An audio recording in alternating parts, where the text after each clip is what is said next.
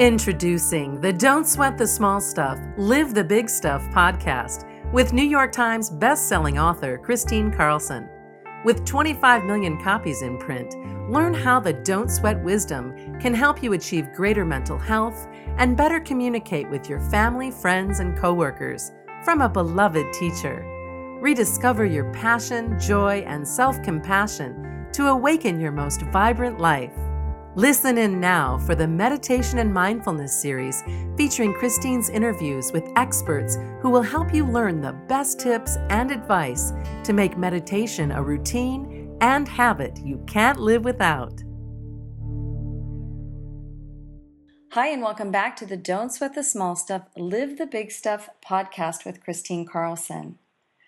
Before we begin our wonderful interview for meditation and mindfulness today, let's go ahead and get really present in our bodies and take a golden pause.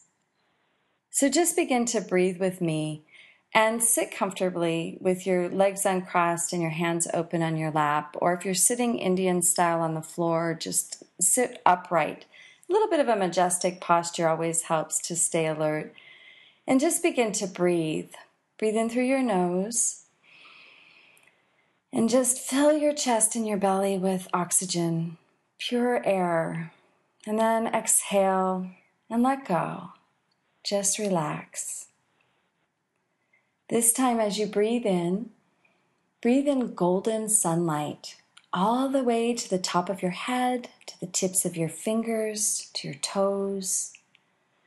And exhale and relax, letting go. This time, as you breathe in, breathe in love. Fill your body with love. Open your heart, fill your core, fill your body with love. And as you exhale, let go of fear. Let go. This time, as you breathe in, place your hand on your heart, activating your heart, opening your heart and think of something you feel incredibly grateful for. It could be a person, a place, a thing, could be just this moment right here, breathing right now. And spend a moment there.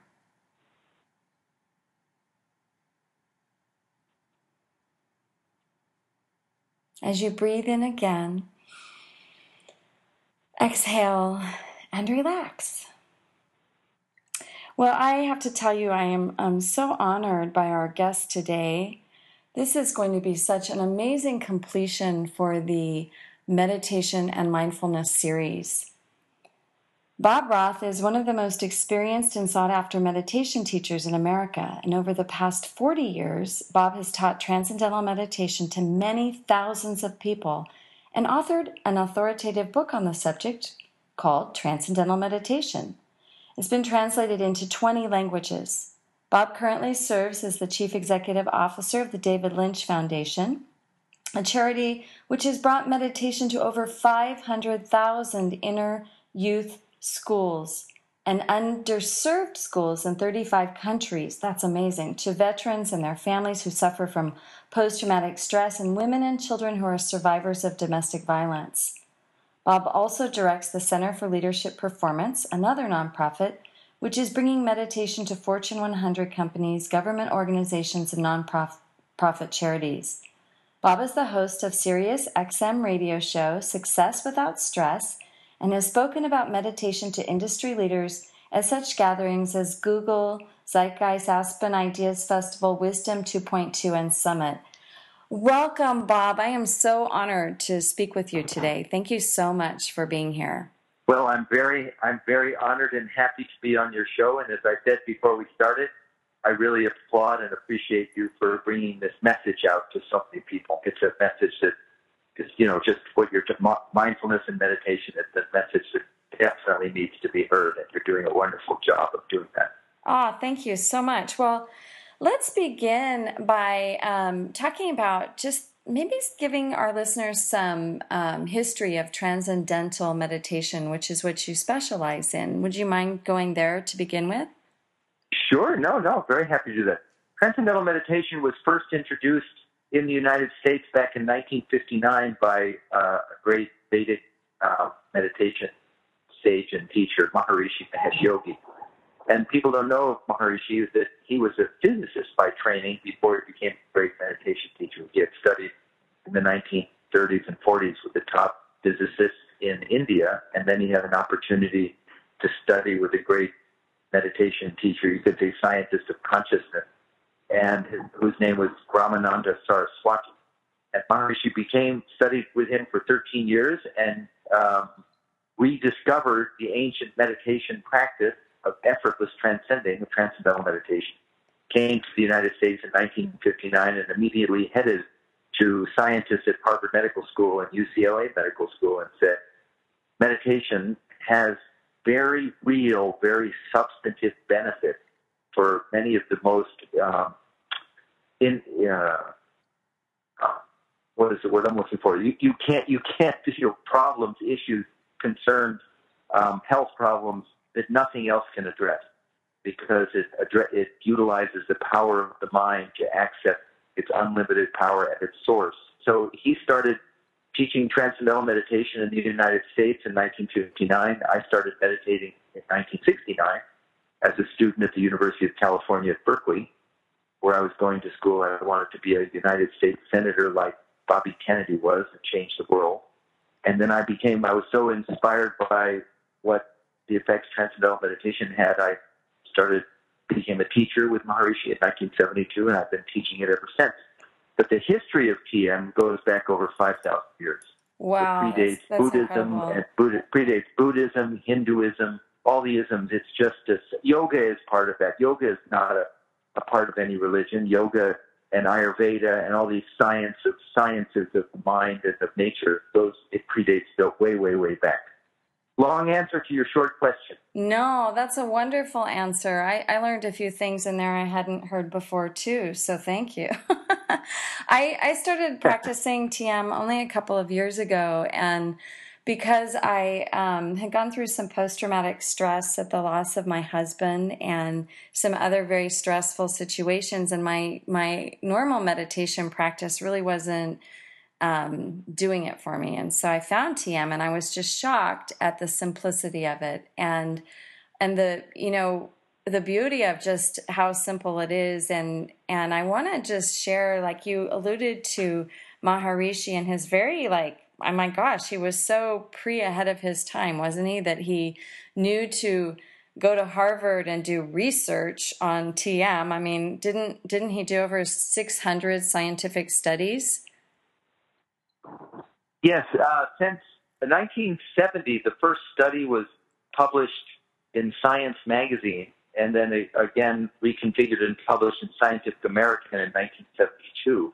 And interesting, the title of this first study in Science was um, is is does transcendental meditation create a fourth major state of consciousness?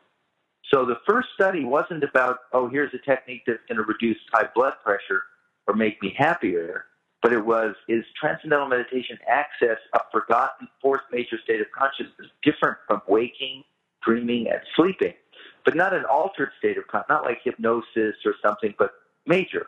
And because it provided the body with such a profound state of physical relaxation and yet woke up the mind to its own inner unbounded nature.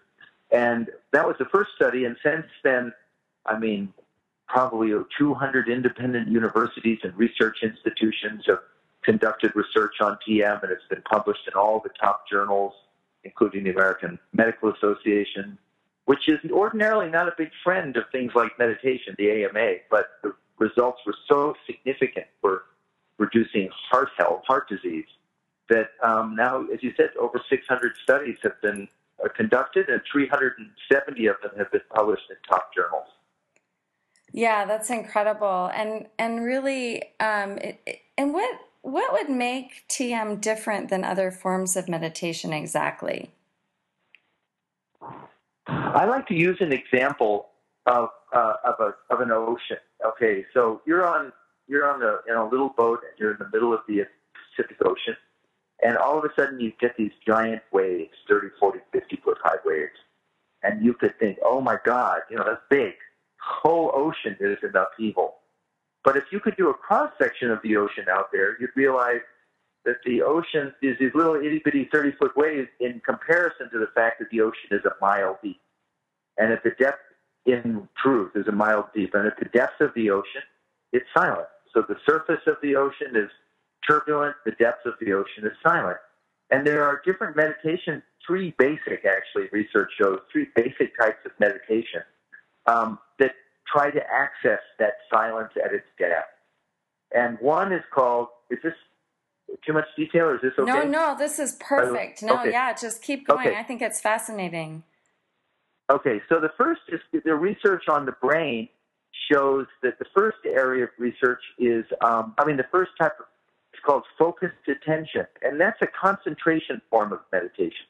And that's where you're trying to clear your mind of thought. So a meditation where you close your eyes and you concentrate on your breath, or you concentrate on a mantra, or you concentrate on a point between your eyes, right? or you try and push out thought. And that type of meditation um, is like, in the analogy, like trying to stop waves on the surface of the ocean. Trying to stop thoughts is very difficult, but it has a value, and its a value is it trains the mind to be able to concentrate. And it has its own gamma brainwave signature, which means you're concentrating. The second type of meditation is mindfulness. And mindfulness is part of something called open monitoring. And a mindfulness approach is similar to what you just beautifully did at the beginning of this show, where it is either a visualization or it is a dispassionate observation of your thoughts, of your moods, of your feelings, of your breath. It's it's a wonderful coping tool. So it's two o'clock in the afternoon and things are really getting intense around the home with the kids, and the kids are flipping out, and you're exhausted or you're at work, and and you just can take two minutes and you watch your breath, or you take ten breaths in and out slowly, as you said, and that that's like watching the waves rise and fall and dispassionately so we don't get too happy on the high waves and we don't get too anxious or depressed on the low waves. And so that is mindfulness or open uh, uh, open monitoring. And the third is self transcending and in transcendental meditation it's not a, as you know it's not a tool to clear the mind of thoughts on the surface. We're not trying to stop the mind from thinking. That's like impossible nearly. So it's not trying to stop waves. It's also not just watching your thought. It's actually accessing, because in TM, it's accessing the silent depth that lies at the depth, the silence that lies within the depth of the mind of every human being. I, I emphasize that again.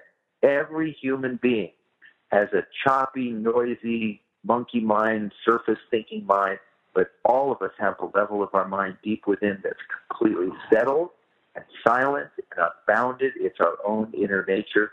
And through a mantra, which you're taught not has no meaning, and you're taught by a trained teacher. That the trained teacher gives you the sound and teaches you how to use it effortlessly. You just settle down to this silence within, and that gives the body profound relaxation. And that heals trauma. It's really profound, and we could talk about that in a moment. Because if you've had a trauma, trauma, traumatizing experience in your life, it scars the brain, it scars the nervous system, and transcendental meditation shown to be the most effective approach for healing trauma. Yeah, I mean, I, I was amazed because I had kind of this unawareness of sort of the slight buzzing of anxiety that I felt. And and until I started doing TM, I wasn't even aware that I, I had that buzzing of anxiety. But it was kind of like it was always, it was almost like I was always in fight or flight mode. And then as soon as I started um, taking my class, and I immediately noticed it. And and I it was like unraveling a ball of yarn inside my belly. It was like I just con- after I just started practicing, it just continued to unravel in a very subtle way, and then suddenly I just didn't feel it anymore. the The buzzing of anxiety was just gone after maybe even a couple of weeks of practicing. Beautifully, put, and and the research shows that happens. Um, there's a, a hormone when any when any of your listeners or any of us ever feel anxious, which we all do, your body secretes your actually your adrenal glands, which sit on your kidneys, secrete a hormone called cortisol. And cortisol, when we have too much of it, and everybody has too much of it, is called the stress or the anxiety uh, hormone, and it keeps us awake at night. It undermines our memory. We forget things more often. It compromises our immune system so that we get sick more often. We don't. We're not as resilient, and it gives an edge and just an edge to life. And that's like the the black plague of the 21st century is too much cortisol. And the only way, before you learn TM, the only way to substantially reduce cortisol has been to get a good night's sleep. But a good night's sleep only reduces cortisol levels by like 10%, whereas 20 minutes of TM reduces, when you meditate, reduces cortisol levels by 30 to 40%. Wow. So it's a real rebooting. And so your feeling of that, the, you know, unwinding of that stress in your stomach from that horrible trauma that you went through, it's not just in your mind. It's not just like you talk therapy and you're coming to grips with something. Trauma scars the way our brain functions. It scars, it, the, our body keeps the score. It remembers. And transcendental meditation, by giving access to those deepest creative reservoirs within our mind, silent reservoirs within our mind, and giving the body this profound rest, heals the brain and heals the nervous system. And so we can move on with our life and yet learn from all the lessons from the past. Yeah, I had a um, also I had a friend who um, she was suffering. I think it was from Parkinson's disease. You know that where you get that shake of your hand and so forth, and and I said, you know, you really ought to just go learn TM. I'll bet it will do wonders for you to, you know, to calm your your nervous system down. And sure enough, the last time I saw her, she had gone to the same teacher that I went to in Northern California and learned TM, and she looked totally different. I mean, she was practically normal with very minimal shaking going on. And she said it's just been amazing for her and her illness. So I imagine there's, I imagine it's unlimited um, the number of you know diseases and illness that TM is um, really incredibly helpful for. Yeah, and it's an interesting thing. Um, I, I actually have taught many people who have Parkinson's, including, and it, it's public about it, most famously the actor Michael J. Fox. You know who he is? Yeah, yeah, I re- yeah, I know. Yeah. So, so he's had Parkinson's for 25 years, and quite after all these years, quite severe, and he couldn't sleep in the same bed with his wife, and he couldn't sleep for more than 15 or 20 minutes, and he'd wake up and his body was almost thrashing about it. It was so bad. And his wife called me up and asked if I would teach him TM, and I had never taught several years ago. I'd never taught anybody who had Parkinson's disease, and within minutes, all the tremors stopped, and I was almost in tears. I'd never seen anything so dramatic particularly wow. since Parkinson's, they think it's some neurochemical that's imbalanced. And and Michael heads up a big found the Michael J. Fox Foundation, which does research on Parkinson's, and we're partnering with him to do a study to find out what it is that because he's now sleeping six eight hours a night, he's in the same bed with his wife. You know, the, the Parkinson's continues to progress slower, but progress but he said his quality of life is like night and day. Oh my gosh. The anxiety levels that he used to have, it's very moving. In fact, he's going to speak on our behalf at a, a benefit in New York in November um, that my friend Ina Clark is putting on. And um, she, that, that's to raise money for that study. Oh, that's incredible. I, I love hearing that kind of story. That's just, it's amazing. And, and again, it's just such a simple practice. It's really just two sessions, 20 minutes twice a day. And I mean, I often don't get in my second meditation. Like I do my best, but that tends to be, it's actually interesting because that's my best one is in the afternoon. That's when I feel like I get the most out of it, but that's the one that's the hardest to continue to do on an ongoing basis. But I always do it in the morning. And, um, and it, it just, it makes such a huge difference. No, and I'm going to be your sort of friendly meditation teacher person here and say morning meditations are more preventative. we do the meditation first thing in the morning. You get you get up 20 minutes earlier because it's actually better than 20 minutes of sleep. So that and and what the morning meditation does, the contrast isn't so much because you've just been in bed. And people sometimes say to me, "Well, why are you doing TM in the morning? You've just been sleeping." Well, sleep is a completely different state of consciousness from the stand of the way your brain functions. It's very slow. Delta brainwaves is slow. That's why people need lots of coffee to get going in the morning. And it's kind of a vulnerable state. And you meditate first thing in the morning, and while you may not feel the contrast, the research shows that your brain is now shifted from delta to something called alpha 1, which is a state of calm and wakefulness, its maximum creative potential. And your body is far more resilient to the stresses and pressures of the day and meditating in the afternoon, finding those 20 minutes somehow. And I usually, I have to do it the night before. I have to pencil it into my schedule the night before because in the middle of the day, I never find the time. But I put it in as a, as an appointment with myself. Hold all calls, just like I would with a friend or a client. Um, and the afternoon gets rid of the stress of the day. And before that, but really importantly, it transforms the quality of your sleep because now you're not taking all the stress of the day into bed with you. And so when you get rid of it at four or five or six o'clock in the, after, in the afternoon or early evening, now your sleep is deeper and more restorative. So it really sets you for the whole next day to get the after meditation in. Wow, that that that just that'll motivate me. I'm going to pencil it in my calendar too. Well, let me um, ask you about because you do a lot of work with the schools. Do you want to tell us your favorite story about working with an inner city school? NTM? Yes. Yes, I'd be very happy to. And then if there's time, I want to talk about a new area of research, which is not just helping us get rid of problems, but the whole thing of, well, how creative can we be?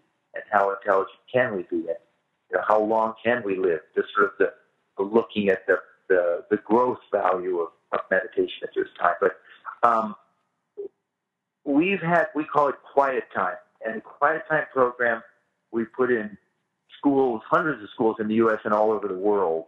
We're in 35 countries. And because the problem of stress and toxic stress and trauma is so acute for inner city school kids in particular, but it turns out all school kids are at risk. You know, if anybody, the people who are listening have a, a teenager or even a, a child, I gave a talk in a second grade school with second grade class with 30 kids, and I said, how many of you kids are anxious? And everybody's hand went up. When I was in second grade, I didn't even know what the word anxious meant. and how many of you can't sleep? And the other, no one, they had insomnia at second grade. Wow. And so the problem of stress is so severe, and so we've been invited by many school districts to incorporate what we call quiet time, where the school day begins and ends with just a few minutes of TM. And it has been completely transformational in terms of the improvement in academic performance and test scores, you know, grades and test scores, graduation rates, reductions in suspensions and expulsions and violence in the schools. And one thing that is frequently overlooked, but I think it's the most important thing of them all. The children and the teenagers report something that they say they just feel happier. Isn't that lovely? Yeah. They just feel happier. That's They're beautiful. happier. So I will I will tell you one story. Do I have time for yeah, absolutely. Yeah, we have Okay. quite a bit more time, so go ahead. Oh, okay. Okay. So this is a very touching story at this uh, inner city school outside of one of the largest cities uh, in, I mean, an inner city school, I should say, just in a high crime, school in a high crime area of one of the largest cities in the country with a high problem of, of violence and, and Are you speaking Murder. of the one in San Francisco? Visitation Valley in San Francisco. Yeah. Yeah, yeah. And so very good. You psychic person, you. well, I Yeah. live in the Bay Area, so Yeah. Pardon? I said I live in the Bay Area, so Yeah. So visitation. I grew up in the Bay Area. Oh, wow. So Visitation Valley, there was a, a a little. I got a call from a teacher there, and the way they had it set up at Visitation Valley is, um, the whole school from first first period, the first twelve minutes of the school school day, the whole school was quiet, absolutely quiet, and um, no, you know, no, there was no phone calls. The secretary, everybody, just quiet. And during that time, person had a choice between they could meditate, do TM, they could do silent sustained breathing, they could nap, and like 90% of the kids had learned TM. But they had a policy in order to um, establish sort of discipline in the school, create discipline in the school, that the kids had to be in their seats by the time the first period bell rang to participate with quiet time with their fellow students, or else they would have to they'd have to sit in the hallway. The kids wanted to do it with everybody. So um, I got this phone call from a teacher, and he said that he was quite moved, and he said this morning this little girl had come running into class three minutes late, and she just ran in, out of breath, sat down in her desk, and started to meditate. And he didn't really want to interrupt, but he felt he had to. So he went over to her and he said, Charlene, you know, I'm sorry, but you're three minutes late. You know the rules, and you can meditate, but you're going to have to meditate in the hallway. And she stood up, and um, she had, was wearing a white dress, and she had red paint splattered all over her dress. Oh. And he looked at her and he said, Charlie, also you can't come to school like this. You're just going to have to go home. You can't dress, you know, the dirty dress. You're going to have to change, you know, our rules. And she started crying. And it turned out that wasn't red paint, that was blood. Oh. And she had been standing next to her uncle at a bus stop, and he had been shot in a drive-by shooting. Oh. And that was her, his blood. And she, think about this. She's 10 years old the only safe haven she had was her school and the meditation. Mm. And she didn't run home because it wasn't a safe haven. And she came there to meditate. And I, when I, I heard that story, mm. I've been teaching, I've been working with the David Lynch Foundation for 11 years now. And I think about that story every day. And oh it informs and it inspires me because how many tens of millions, maybe billion children in the world, to no fault of their own, have that experience. So I'm, I'm, I head up the David Lynch Foundation, as you said at the beginning, work with amazing teachers uh, all over the world to bring, do everything we can to give every child the opportunity to heal that trauma and, and uh, change the quality of life of their schools. That's amazing, Bob. That what a what a truly inspiring story. Wow. So you had alluded that you wanted to talk about the creativity, the in, increasing creativity that can happen with transcendental meditation and some sort of research that's going on right now? You know, meditation in the past, when we go back, when we talk about, you know, the history of meditation over 5,000 years or 2,500 years or whatever, it wasn't because people then wanted to get rid of stress. They didn't have to get rid of the stress of the of the 101, you know, during right. rush hour, San Francisco. I'm right. in New York in the on the 495. Um, they weren't sweating was, the small stuff. they weren't sweating not much of anything. but what they wanted to do was they wanted to wake up their full creative potential. That was actually an aspiration of people at that time. That you lived your life and you raised a family and you had a, whatever you did, but that wasn't the only reason why we were here on earth. It was also to sort of like unfold the petals of consciousness, like you have a, a rose or a lotus or a carnation, and it, it's a bud, and then you know you want to sort of water the plant so that the, it fully flowers. So there was this assumption that our creative potential was there, but hadn't fully flowered. And so meditation was used for that, and along with everything else. And so they used big words to describe that. They talked about self realization, or they talked about enlightenment, or higher states of consciousness. And for a long time, if we use those words in modern day, people raise their, roll their eyes and just say, well, that's just woo woo. But, you know, new age stuff. But now with the research that's going on with people who have been practicing transcendental meditation for weeks and months and years and decades, they're starting to see a whole new style of brain functioning and a whole new style of physio- physiological functioning that is not the norm, not the norm of a, of a person who's like a, uh, you know, like a veteran of living in modern, stressed out society. And you can see that in the way the brain functions, in the orderly functioning of the brain, of the coherent functioning. So not only in transcendental meditation does it create something called alpha one, which is a state of this deep silence and yet wide awake, but it is something called coherence where the whole brain begins to function in a distinct, orderly way, sort of like a symphony. Before the symphony is warming up, it's all over the place, and then the conductor comes and boom, you know, makes beautiful music.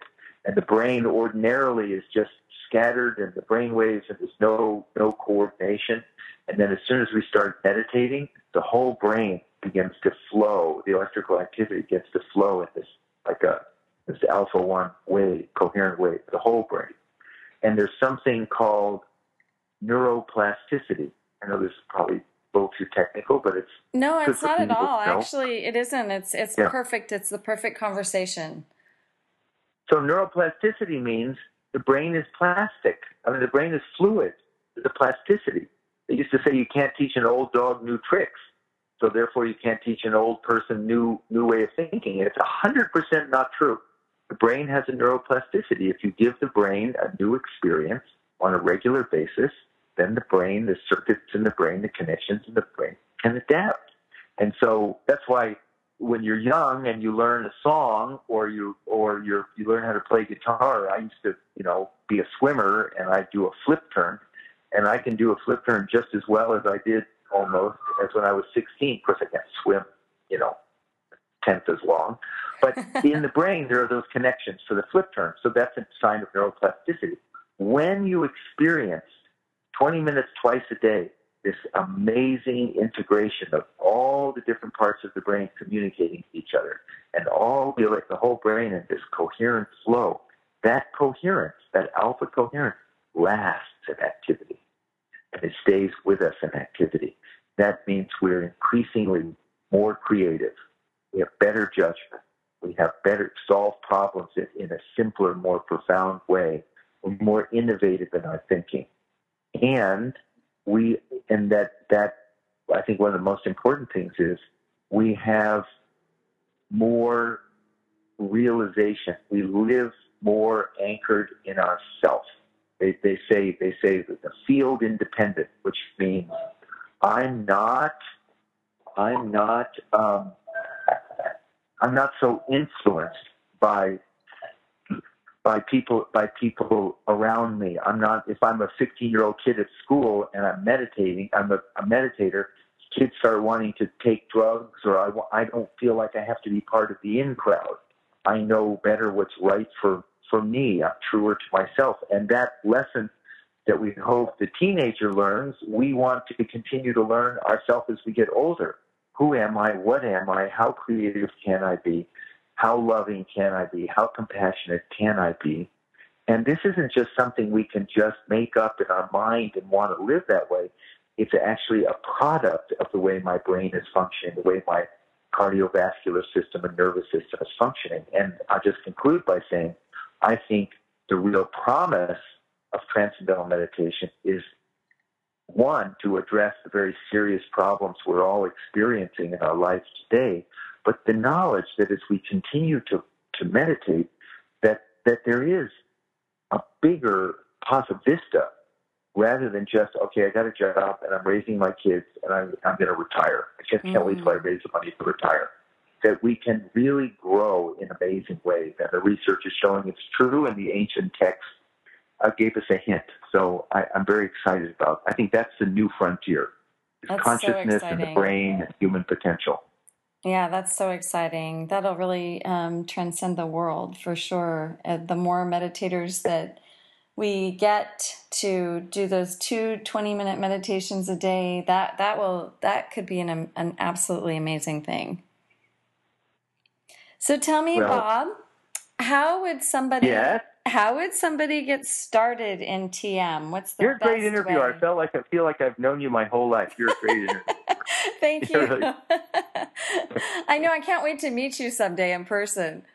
Yes, yeah, I like that. So your question was how, if a person is interested, they a simple thing. They go to tm.org, tm.org, and that has all the information about what TM is, what it's not, um, structure of learning. There is a, a tuition. It's a nonprofit organization, but there's grants and scholarships and loans so that, that anyone can learn no matter what. And if you want to know more about, for information's sake, the work of the David Lynch Foundation, which is what I'm working with to bring meditation to at-risk populations, then you can go to davidlynchfoundation.org, davidlynchfoundation.org. Oh, that's great. Yeah, I have some interest in that myself. So I want to just say that um, taking a TM class is really easy. It's super simple. It's not like you don't sit in hours and hours and hours of meditation. It's it's really about learning about uh, much of what Bob has talked about in detail, and very interesting, very informative, and super simple. And it's only about I don't know, 10 hours or something like that. I mean, it really isn't a huge commitment. So I would encourage anybody that feels super inspired by this conversation today, which I'm sure almost anyone who listens to it is like, I'm going to get on the TM wagon. because why? everybody should listen to Kristine. Everyone should listen to Kristine Carlson's podcast and tell your friends. Thank you so much. and I just want to say, Bob, what a pleasure. I mean, truly, what a pleasure and honor it has been to have you on the podcast. Thank you so much. I'd probably love to have you back again sometime so we can even talk further and deeper into this conversation. I can't tell you how rewarding it was for me. I've been all ears sitting here listening to every word and just eating it up. So thank you so much. Well, thank you for having me on, and I'd be happy to come on your show anytime. All right. Well, thanks, Bob. And um, thanks to our listeners, and come back again.